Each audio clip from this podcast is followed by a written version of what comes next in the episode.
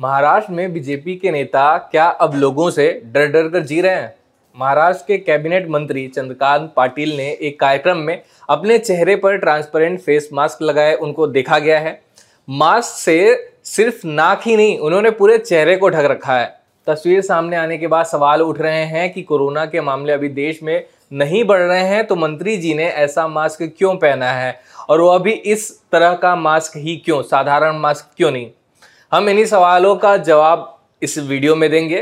फ़िलहाल खबर में आगे बढ़े। उससे पहले आपसे अपील है कि इस वीडियो को लाइक करें, लोगों के साथ शेयर करें और हमारे चैनल को सब्सक्राइब करें। आम लोगों के लिए सरकार की ओर से अब तक कोरोना को लेकर कोई नई गाइडलाइंस नहीं आई है, लेकिन महाराष्ट्र से एक दिलचस्प तस्वीर सामने आ रही है। महाराष्ट्र के कैबिनेट मंत्री चंद्रकांत पाटिल को एक कार्यक्रम में अपने चेहरे पर ट्रांसपेरेंट फेस मास्क लगाए देखा गया। बीजेपी मंत्री चंद्रकांत पाटिल द्वारा इस तरह का मास्क पहनने की आखिर वजह क्या है? इसका जवाब जानने के लिए हमें थोड़ा पीछे जाना पड़ेगा। कुछ दिनों पहले चंद्रकांत पाटिल के ऊपर स्याही फेंकने की घटना सामने आई थी। इस घटना के पीछे चंद्रकांत पाटिल का वह बयान था, जिसमें उन्होंने कहा था कि बाबा साहेब आम्बेडकर को स्कूल खोलने के लिए लोगों से भीख तक मांगनी पड़ी थी। भीख, ये जो शब्द का इस्तेमाल उन्होंने किया, इसी पर पूरा बवाल है। फ़िलहाल यह मामला ठंडा हो चुका है, लेकिन चंद्रकांत पाटिल इस घटना के बाद कुछ ज़्यादा ही सतर्क और मुस्तैद नज़र आ रहे हैं। दूध का जला छाछ भी फूंक फूंक कर पीता है, वही वाली बात यहाँ भी दिखाई दे रही है।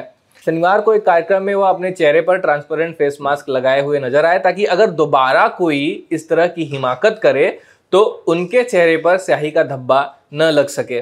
चंद्रकांत पाटिल के ऊपर पिंपरी चिंचवड़ में शाही फेंकी गई थी, उसके बाद भी उन पर कई ऐसे ही हमले करने की धमकी भी दी गई।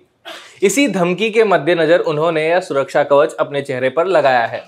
इतना ही नहीं, स्याही का डर महाराष्ट्र के विधानसभा सत्र के दौरान भी दिखाई दिया। खबरों के अनुसार महाराष्ट्र के एक मंत्री पर स्याही के हमले के कुछ दिनों बाद राज्य विधानमंडल ने अतिरिक्त सुरक्षा सावधानों को लागू कर दिया है, जिसके तहत राज्य विधानसभा परिसर में स्याही पेन रखने पर प्रतिबंध लगा दिया गया है। चंद्रकांत पाटिल ने दावा किया है कि अगर स्याही उनकी आँखों में चली जाती तो उन्हें कैंसर हो सकता था। वहीं विपक्ष ने उनकी इस बात को खारिज करते हुए कहा कि उन्होंने मानसिक संतुलन खो दिया है और इस तरह स्याही फेंके जाने से अब तक किसी की मौत नहीं हुई है।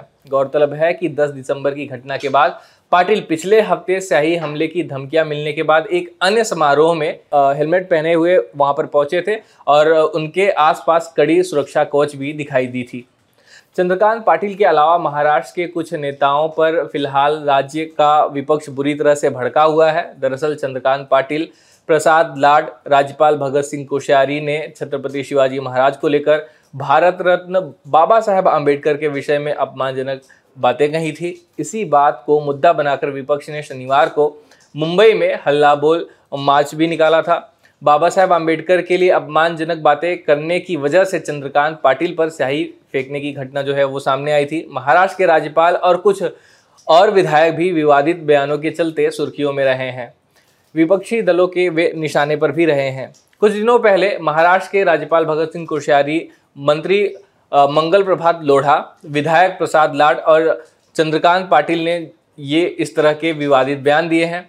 राज्यपाल भगत सिंह कोश्यारी ने शिवाजी महाराज को पुराने जमाने का हीरो कहा था जबकि चंद्रकांत पाटिल ने कहा था कि कर्मवीर भाऊ पाटिल बाबा साहेब आम्बेडकर और फुले ने स्कूल शुरू किया लेकिन उन्हें अनुदान नहीं मिला और उन्हें लोगों से भीख मांगनी पड़ी। वहीं प्रसाद लाड यह कर, कर विवादों में आ गए थे कि छत्रपति शिवाजी महाराज का जन्म महाराष्ट्र के कुंकड़ में हुआ था जबकि राज्य के मंत्री मंगल प्रभात लोढ़ा ने यह कहा था कि शिवाजी खुद के लिए नहीं, बल्कि हिंदवी स्वराज के लिए आगरा से बाहर आए थे।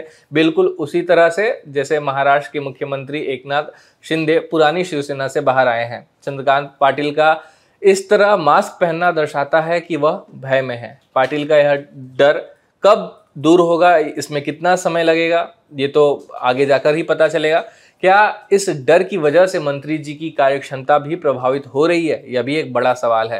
अगर डर की वजह से पाटिल लोगों से दूरी बनाने लगे हैं तो कुछ ज़रूरी बातें उन तक पहुँचने से वंचित हो सकती हैं। इस खबर पर आप क्या राय रखते हैं? कमेंट बॉक्स में ज़रूर लिखें। धन्यवाद। अब खबरें पाइए सबसे पहले। हमारे मोबाइल न्यूज़ एप्लीकेशन पर। एंड्रॉइड या आईओएस प्लेटफॉर्म पर जाइए। एच डब्ल्यू न्यूज़ नेटवर्क को सर्च कीजिए, डाउनलोड कीजिए और अपनी सुविधानुसार भाषा का चयन कीजिए। खबरों की भीड़ में अपने काम की खबर पाते रहिए।